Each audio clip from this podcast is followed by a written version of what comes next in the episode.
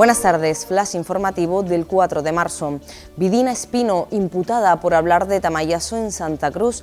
La diputada y portavoz de Ciudadanos en el Parlamento Canario deberá comparecer ante el juez por la querella de Juan Amigo, exdirigente del partido al que presuntamente acusó de orquestar con malas artes una operación para apoyar al PSOE y desbancar a Coalición Canaria en la alcaldía capitalina. El número de casos de coronavirus en España asciende a casi 203 de ellos son niños. El director del Centro de Coordinación de Alertas y Emergencias Sanitarias ha informado de que el principal incremento se produce en la región de Madrid, a la que le siguen la Comunidad Valenciana y el País Vasco. El Gobierno da luz verde al anteproyecto de ley que lleva el solo sí es sí al Código Penal.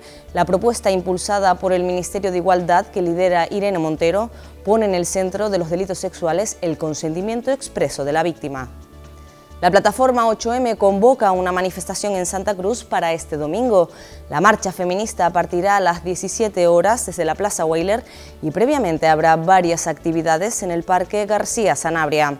Estas y otras noticias en diariodeavisos.com.